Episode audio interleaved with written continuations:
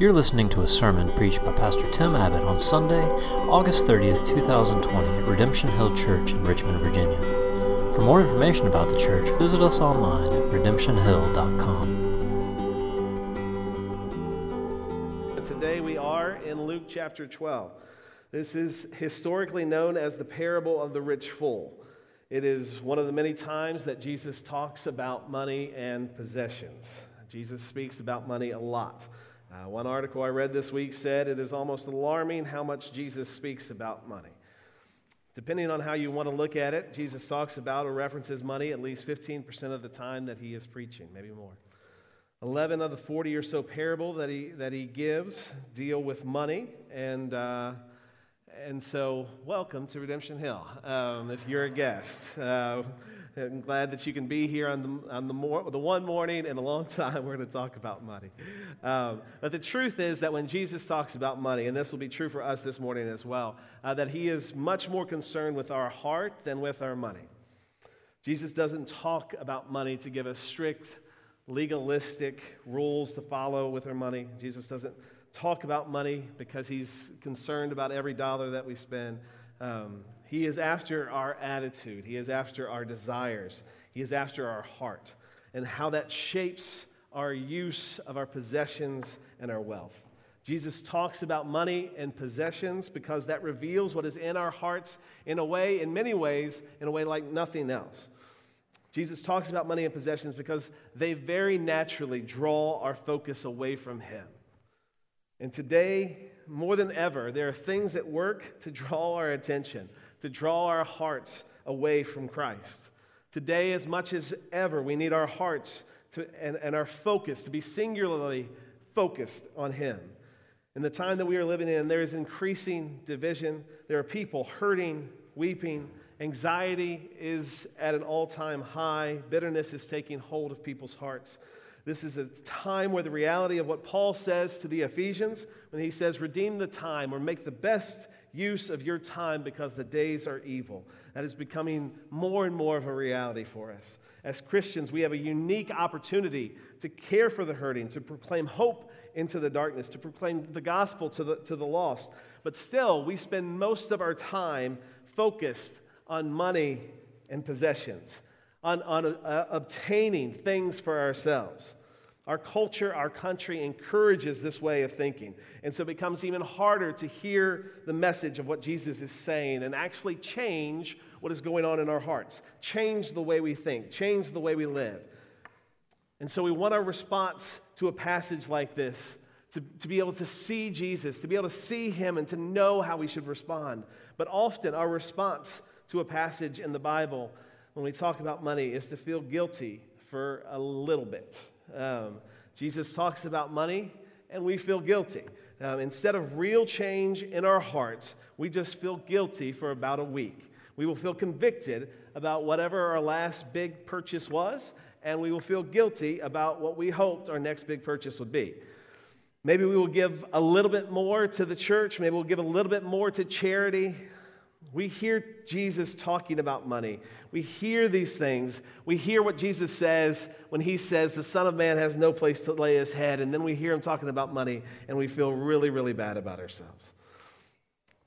What usually happens, though, is that after that week of guilt, after that week of feeling bad, for myself, I slowly just, it just starts to wear off and I slowly start spending my money in the exact same way that I did before.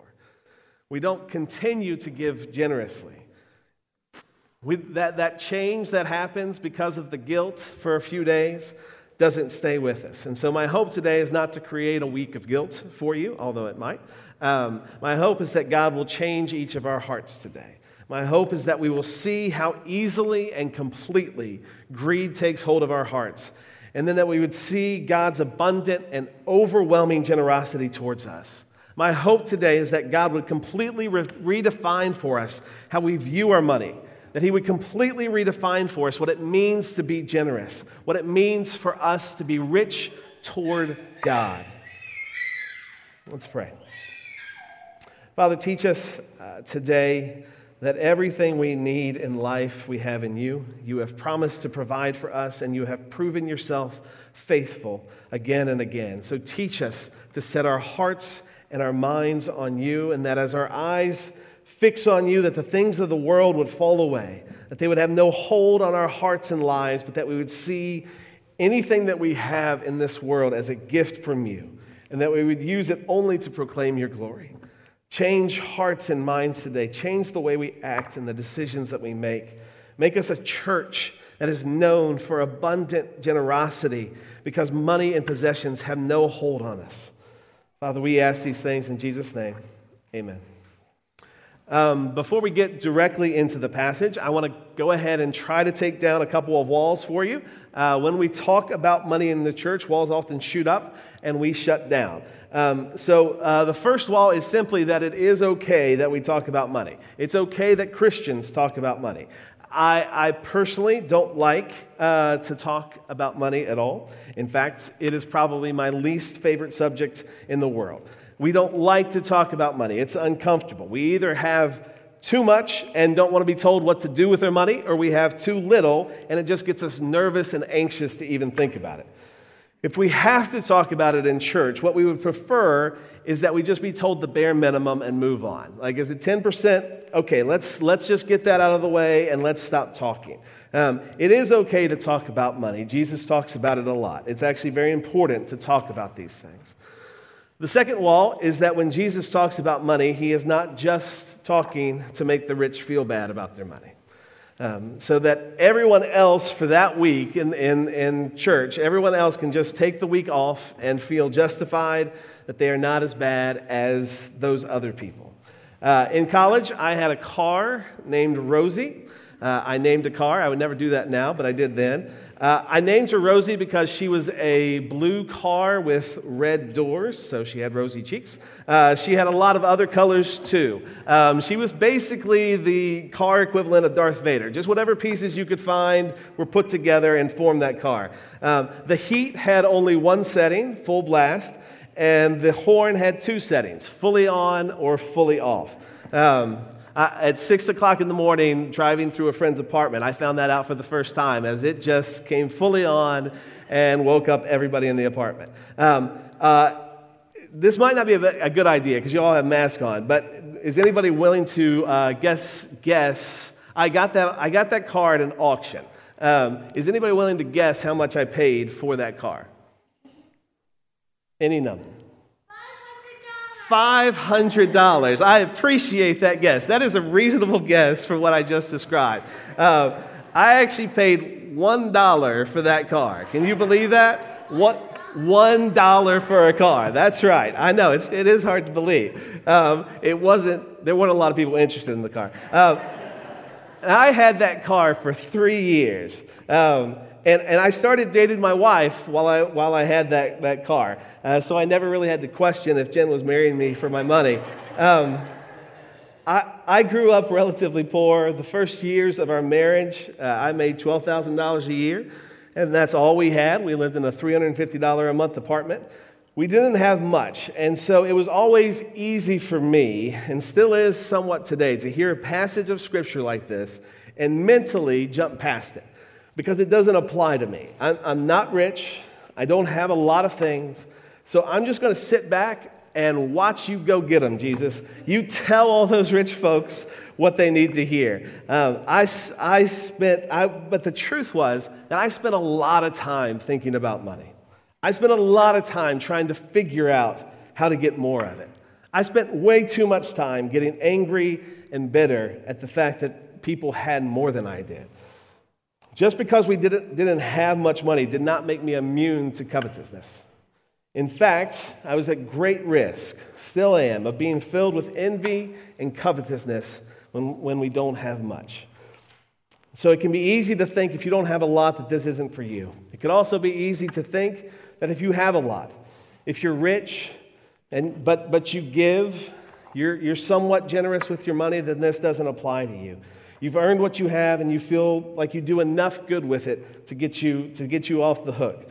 Uh, you can easily be addicted to the security and comfort that you believe you have because of how much you have. And so you build your life in a way that is, that is concerned with maintaining the security and comfort that you have for your entire life. The poor are not immune to coveting, and neither are the rich, as this parable will show us. The more and more you have, the more difficult it becomes to let go of those things. Money and possessions simply can't satisfy. And so you will always want more. This is just Ecclesiastes chapter 5, verse 10. This is um, giving us here. It's, it says, He who loves money will not be satisfied with money, and he who loves wealth will not be satisfied with his income. You can't have enough. You can't have so many things that it just naturally produces a grace driven contentment. You cannot have enough to produce a grace driven generosity. The truth is that the people Jesus is addressing here aren't primarily rich or primarily poor people. He has in front of him a crowd of thousands. He has in front of him his disciples, his apostles. Um, and it is, this group is made up of rich and poor people. So if, if you're here today, this is for you. Jesus addresses each of us about covetousness because covetousness easily grips each of our hearts and minds and makes us consumed with the things of this world. Covetousness slowly and relentlessly leads us away from the life that God has for us. It leads us away from being consumed with the kingdom of God. It leads us away from committing our lives to the spread of the gospel and the building of the church. And so Jesus teaches his disciples then, and he is teaching us today. This passage starts with uh, some bad expectations and a uh, really dumb request. We start in, in verses 13 and 14 of Luke chapter 12. It says, Someone in the crowd said to, said to him, said to Jesus, Teacher, tell my brother to divide the inheritance with me. But Jesus replied, Man, who appointed me judge or executor between you? I have said often before, I feel bad for people in the Bible who say stupid things and it just gets recorded forever. Um, I, have said a lot of dumb things in my life. I've said some really dumb things, even praying to God, and I'm very cra- grateful that they have not been recorded in the most read book in the history of the world. Uh, this is the only thing history will ever know about this guy. Um, as soon as Jesus starts to reply, he had to know quickly that this is not going to go well. Um, just a few verses earlier, Luke records what Jesus was talking about on the same day to the same crowd. This is what this man had just heard. Jesus has been building the case all day for his followers to not fear man, but to live boldly and to confess publicly and boldly who he is, who Jesus is. And he says this just a few verses earlier in verses 4 and 5 of chapter 12. He says, I tell you, my friends, do not be afraid of those who kill the body and after that can do no more. But I will show you whom you should fear. Fear the one who, after you have been killed, has authority to throw you into hell. Yes, I tell you, fear him. This man had just heard this. Don't fear anyone except the one who has authority to throw you into hell. And he steps forward and tells Jesus to get his money for him. He is standing in front of Jesus, the Almighty Savior, the promised Messiah, the Alpha and the Omega, God in the flesh. And he doesn't ask Jesus to give him wisdom, he doesn't ask Jesus to heal his son. He tells Jesus to get him his inheritance. He tells Jesus to tell his brother, who I assume is probably there, to give him his money, to give him what he deserves. It seems so trivial when you consider the weight and enormity of who Jesus is. And yet, many of us would do the same exact thing. This was, this was the biggest thing in his life right now, and so he goes to Jesus with it. We want God to give us what we want in the moment, and yet Jesus knows our hearts and intentions so well. James chapter 4, James tells us, You covet and cannot obtain, so you fight and quarrel. You do not have because you do not ask.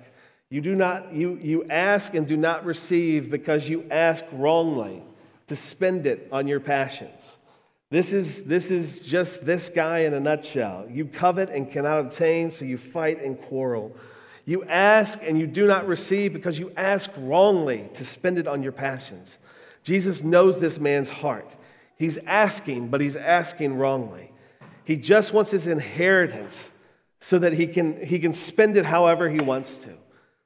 He sees someone speaking with authority that might be able to get his money for him. The very question shows that, that the man had no understanding of who Jesus was and why he was there. He calls Jesus rabbi or teacher. It was common at this time for, for rabbis to act as a mediator in disputes like this. The teachers at that time were thought to be wise, caring men who could discern these situations. So it wasn't completely out of place to bring this to Jesus if he were simply a rabbi or a teacher.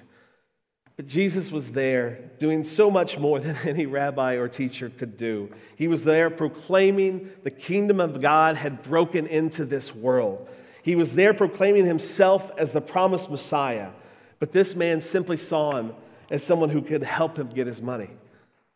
Now, when we read that it is easy to be self righteous and believe that we would do better in this situation, I think there were probably plenty of other people there who had similar requests that were going to ask Jesus, and they were really thankful that man started talking first. How often do we selfishly and greedily ask God simply to just give us more things, to give us more money, so we can buy bigger and better things?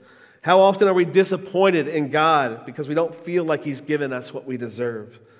We will say that we don't believe in the prosperity gospel, but our prayer life tells a much different story.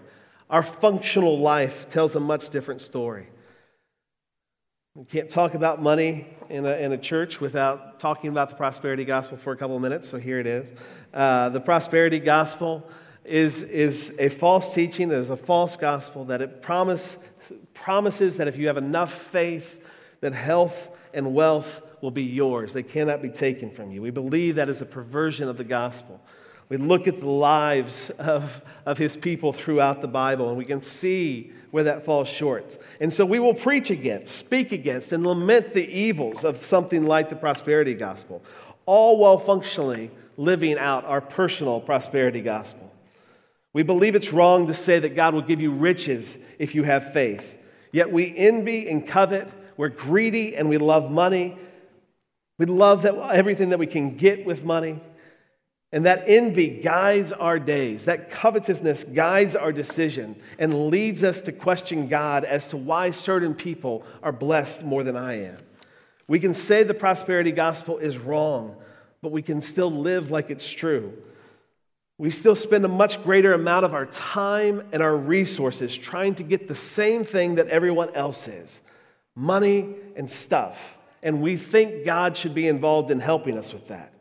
We think because in our minds we know and we will say the right things, that makes us better than all those people who believe and hope in the prosperity gospel. I'm not out to make a case for the prosperity gospel, but I hope that we can see that what we treasure will drive our decisions. What we treasure will define what we do with our time and our resources. What we treasure will guide our actions and our lives. It will guide how we see God and it will guide how we talk to God. It will guide what we ask of God. How often, as Christians, are we not satisfied in Him? We're not satisfied with what Paul talks about in Philippians 3, verse 8, when he proclaims, Indeed, I count everything as loss because of the surpassing worth of knowing Christ Jesus, my Lord. Is, is knowing Jesus, does that surpass the worth of everything else for you? We're great with the riches of God as long as it also comes with a certain amount of riches for us here and now. When we should be in a constant state of praising God for all the goodness and riches that have been provided for us by being made a part of the family of God. We have been given an inheritance that can never perish never be defiled, and never fade. And yet our attention is still on the inheritance that we think we deserve in this life. Our attention is too often on the things of this world, specifically the things that others have and that we want. And so Jesus now tells the crowd, Be on your guard. After the man asked this question, Jesus turns to his disciples and he says to them in verse 15, Take care and be on your guard against all kinds of greed. For one's life does not consist in the abundance of his possessions. The word translated greed is sometimes translated covetousness as well. What it literally means here is a passion to have more, a never ceasing desire to have more than what you have currently. This is the, the thought behind Proverbs 21 26. We're told all day long he covets more, but the righteous give without restraint. All day long he covets more. The one who is greedy or covets, that never goes away. He is craving for more at all times. Covetousness is a very subtle sin, and it can be very difficult to see it in ourselves. It can be very difficult to actually repent and turn away from. And, I, and yet, I don't know if there is a sin that is more common to man than greed. It finds its way into our hearts, so we must be on guard at all times. We must be aware of it and be alert to it, as Jesus says here, against all kinds of greed. Our mental picture often of, of greed is someone ridiculously, cartoonishly rich and evil. Mr. Burns in The Simpsons, the Monopoly guy. Um, they, they, they are ridiculously rich. They have more wealth than anybody in the world. That's our picture of greed. And often we think that they have gotten there what the, the greedy really have gotten there by mistreating their workers, by paying people much less than they should have gotten paid. And yet, Jesus says here that each of us needs to be on guard for all kinds of greed. What do you treasure more than Christ? What do you refuse to share generously with others? Your time, your things, your opinions, your money, your weekends. Greed takes many forms and they keep us from sharing with others. They keep us from treasuring Christ. They keep us from being rich towards God. And so Jesus gives us this parable to help us understand. He begins to tell the parable in verse 16. Jesus says, The ground of a certain rich man yielded an abundant harvest. And he thought to himself, What shall I do? I have no place to store my crops. He had an abundant harvest, and it was so good he didn't have any place to store it all. As far as we know, he came by it honestly. In fact, a harvest like this would have been something that he worked hard for. It would have also been something to praise God for. God had provided the perfect amount of rain, the perfect amount of wind and sun to bring about a harvest so great that he didn't have a place to store it. This man had an incredible opportunity to share now what he had, to share what God had given him, to sell that, hos- that, that, that harvest and, and use it for the good of others. If you get a raise at work, if we get a promotion, if you get a new job that pays you much more, do we immediately think, man, this is so good. God has blessed me so much. Now I have more to share with others? If, you, if we get that kind of money, if we get that kind of things, what we really want to do with it is uh, what the TV show Parks and Rec calls treating yourself or treat yourself. We think of how it can benefit us now or later. We think of how it can bring glory to us. We think of how we can enjoy it. Verses 17 through 19 of Luke 12 shows us the heart of this man. He thought to himself, What shall I do? I have no place to store my crops. Then he said, this is what I'll do I will tear down my barns and build bigger ones. There I will store my surplus grain, and I'll say to myself, You have plenty of grain laid up for many years. Take life easy. Relax, eat, drink, and be merry. This is uh, probably the only real description of retirement in the Bible, definitely the only description of early retirement. Uh, there's, there's, there's, nothing, there's nothing wrong with working hard. In fact, it is a very, very good thing. There's nothing wrong with an abundant harvest. There's nothing wrong with having a business that does well. That's a very good thing. And there's nothing wrong with retiring from, from work at some point in your life. But when your goal in life is to live for yourself, to work for yourself, to save for yourself, to retire for yourself, to relax for yourself, then you have missed Jesus. You have missed the good that God intends with giving you that great harvest. And so God says to him in verses 20 and 21 You fool, this very night your life will be demanded from you. Then who will get what you have prepared for yourself? This is how it will be with whoever stores up things for themselves, but is not rich toward God. Your life will be required of you tonight. You won't ever need or use any of those possessions. My, my wife read this a couple of nights ago and came to this part and said, Wow, that's a, that's a rough parable. Um, some of you know um, that before I came on staff here at a church, I worked uh, with antiques, uh, specifically rare books and documents. And before you think, hey, I've got some books at home, um, I should take them to Tim. Um, I'm just going to go ahead and tell you what I basically tell everybody. You probably don't have anything that's worth anything. I'm sorry to break it to you. Um, chances are you don't. Um, but so, so I am actually very qualified to answer the question that Jesus poses here. Um, who will get what you have prepared for yourself? More than likely, there is going to be a yard sale or an estate sale, and someone is going to come along and buy all your stuff and sell it on eBay. Um, it's really not worth hanging on to too tightly. Um, it's not worth hanging on so tightly to your money or to your things, and at the end, it just ends up in a nice yard sale. That covetousness, that greed, it deceives you. It deceives you into thinking that you control your life.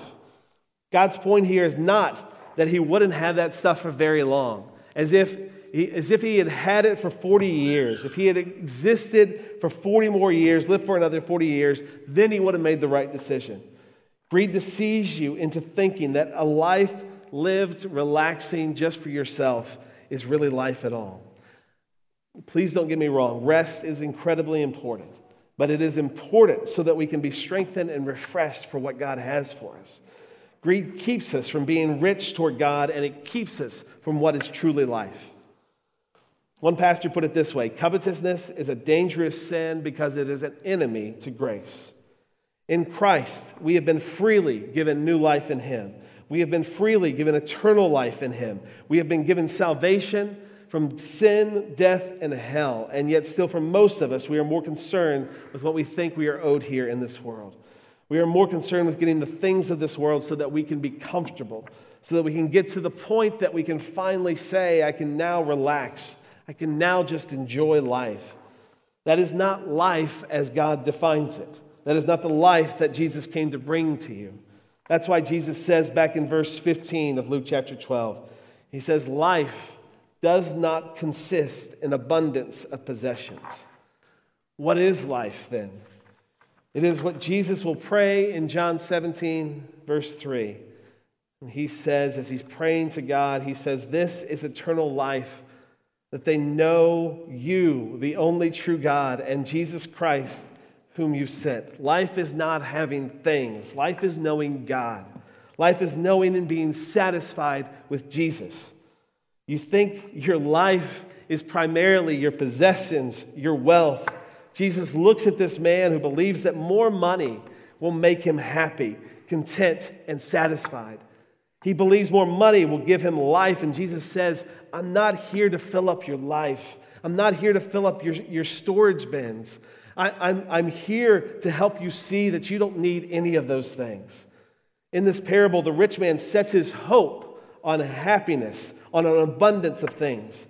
It gives him great happiness to know that he's got more than enough to be able to say, Now I can relax and enjoy life. And Jesus says, That's just not life.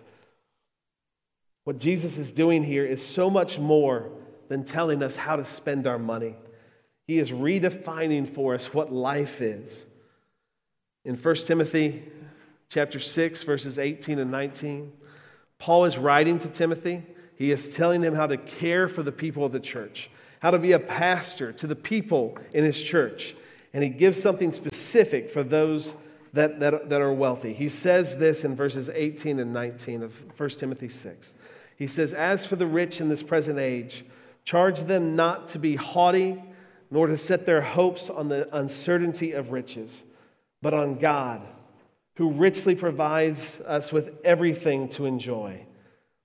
For all of us, don't set our hopes on the uncertainty of riches, but put them on God, who richly provides us with everything to enjoy. And then he says this they are to do good, to be rich in good works, to be generous and ready to share thus storing up treasure for themselves as a good foundation for the future. And then he says this wonderful line so that they may take hold of that which is truly life. So that they may take hold of that which is truly life. Store up treasure in heaven so that you can take hold, present tense, so that you can take hold right now of that which is truly life. The man in this parable was trying to store up happiness and contentment. He was trying to store up something he never could, that which is truly life. Life the way it was meant to be lived. True life, eternal life, is not about the riches that we've stored up. True life in eternity and true life now is about doing good, being generous, being ready to share with what you have, being rich in the things of God. This inheritance will not bring you life. The money that you so desperately desire will not bring about contentment and happiness. It will just make you want more. To know God, to know Jesus, to know the power of the resurrection, the power that is available to us, and, and then we let that shape and define our affections. Let that shape and define our decisions.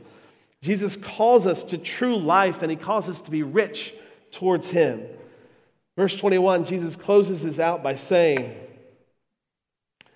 This is how it will be for anyone who stores up treasure for himself, but is not rich toward God. Jesus is calling us to be rich toward God. God doesn't just want us to have less money or no money. His main concern is not, is not your money and how much you have of it. He wants us to treasure Him above all things, to find life in Him and count that as greater than, than any amount of riches we could have here on earth. Matthew 13, 44, Jesus gives a very short parable of a treasure hidden in a field. And he says this the kingdom, of God, the kingdom of heaven is like a treasure hidden in a field. When a man found it, he hid it again. And then in his joy, he went and sold all that he had and bought that field. The man in Luke had an abundant harvest, and he did everything he could to selfishly guard it so that he could live the life that he wanted. The man in Matthew finds God, he finds life in Christ, and was so overjoyed that it made everything else lose all value to him. He went and sold everything else that he had so that he could have Jesus. That man was rich towards God. As one pastor put it, rich toward God means moving toward God as our riches. Rich toward God means counting God as greater riches than anything else in the earth. Rich towards God means that we are using our earthly riches to show how much you value God. That true life that God has called us to is a life that overflows with generosity. Generosity is not just a duty, generosity with your money, your possessions, your time, your gift, your resources. Generosity is something that flows out of a heart that has received the grace of God. Generosity should flow freely, not begrudgingly, because you know that everything you have came from God, and you don't have anything that didn't come from Him. In 1 Chronicles 29, King David is building a temple for God, and he prays and shows us exactly what the man here in this parable should have had in his heart. He shows us exactly what he should have done with the abundance of the harvest. This is 1 Chronicles chapter 29, verse 16. This is David praying, and he says, Lord our God, all this abundance that we have provided for building you a temple for your holy name comes from your hand, and all of it belongs to you. It all comes from God, and it all belongs to God. So, so use it to glorify God. Give it away freely and willingly. Do something to, to, to further the gospel with it. That is what a generous heart looks like. That is, that is what a heart change, that is what a heart that is rich towards God looks like. If you read the first few chapters of the books of, book of Acts, you will see a remarkable example of what God does when Christians are not marked by greed or covetousness, but because of what God has done in them, they become remarkably generous. I was moved by this this week. There's one part specifically in Acts chapter 4.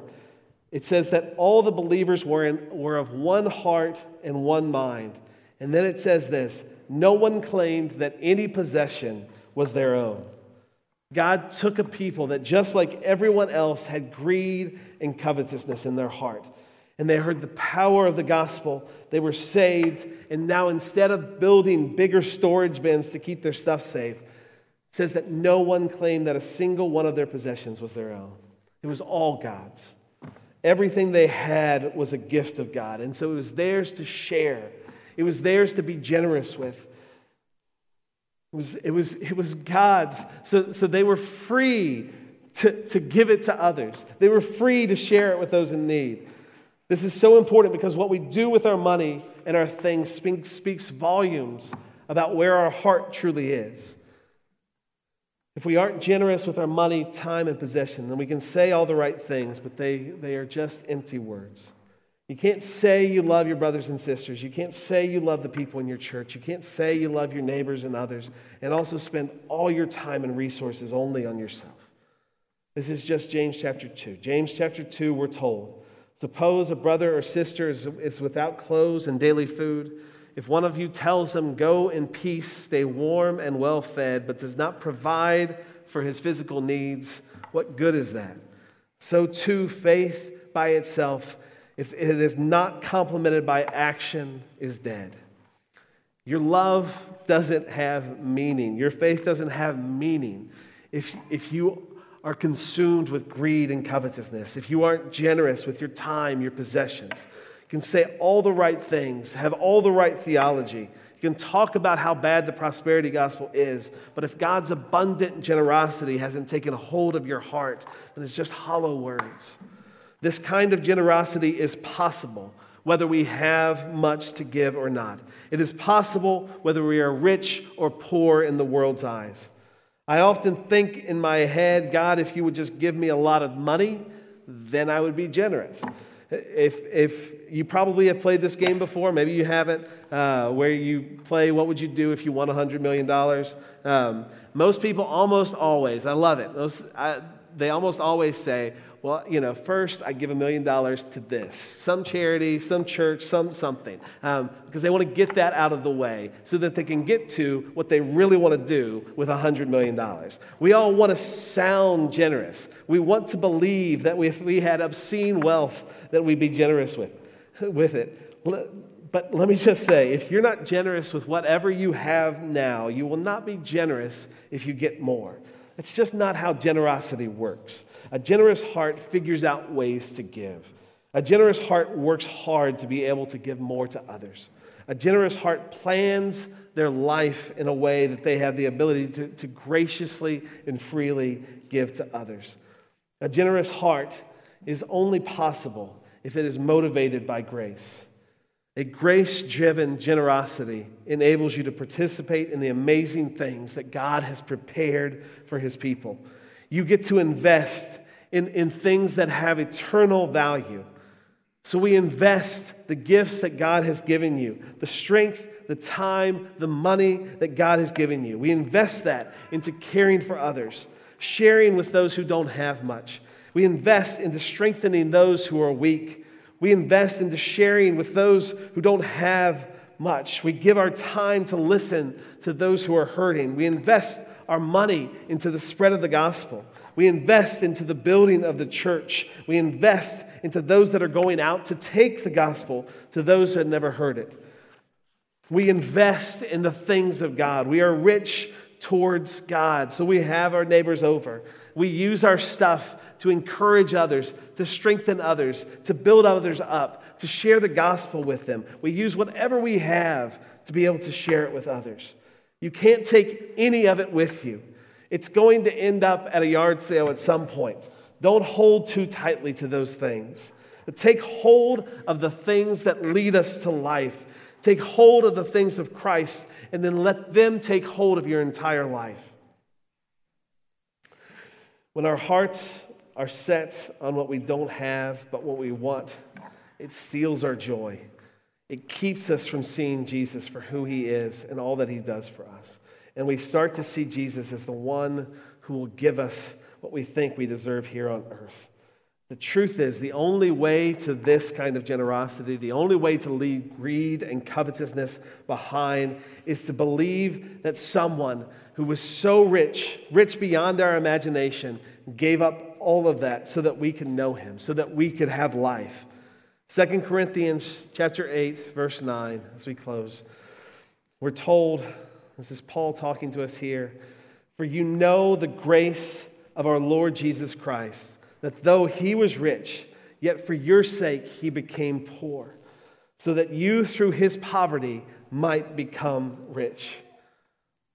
God gave us everything. God had owned God owned everything. Everything was made by him. Everything exists through him. He has it all. And yet he humbled himself.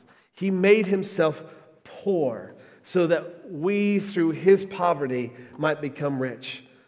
The only way to stop being all kinds of greedy, the only way to become all kinds of generous is to know the grace of our Lord Jesus Christ. He became poor, he humbled himself, he became human, and he lived this life without greed, without covetousness, without sin, and he gave his life for us so that we can know and possess the overwhelming, extreme, abundant riches of being made a part of God's family. You have an inheritance. If you are, if you are in God's family, you have an inheritance that is incorruptible. So don't spend your time worried and consumed with the things of this world. Don't be consumed with an inheritance that will fall, fall, fall short of, of what God has provided for you in Christ. We have an incorruptible inheritance because Christ became poor for our sake. And so we can know that, turn to that, believe in that, and live and let our decisions be guided by that. Let's pray, and then we will take a moment to reflect on God's word, and then we'll sing together again. Father, we, we thank you for your word. We thank you for all of your words. Uh, we thank you. Um, that you, you move uh, in, in our hearts and in our minds. Um, you transform us to be more like your Son. Father, I, I pray that you would put it on our hearts, um, that, that we would see you, that we would see what you have done for us in your Son, and that that would make everything else lose worth and value because of the surpassing worth of knowing you. I pray that that would consume our hearts. I pray that you would help us become a people so in love with you, so captivated by, by your Son, so thankful for the grace of the gospel, that we ourselves would become generous, that we would enjoy whatever you have given us, but that we would not be owned by it. That we would enjoy what you have, have given us, but that we would not value it more than you, and that we ourselves would become generous people because you have been so generous to us. That we would be giving people because you've given us so much. We love you. We thank you. Lead us to a transformed heart. Father, we praise you because you have given us everything, because everything that we have is from you, and apart from you, we can do nothing. We thank you for it all, and we ask these things in Jesus' name. Amen. You've been listening to a sermon preached at Redemption Hill Church in Richmond, Virginia. For more information about the church and to hear other sermons like this, visit us online at redemptionhill.com.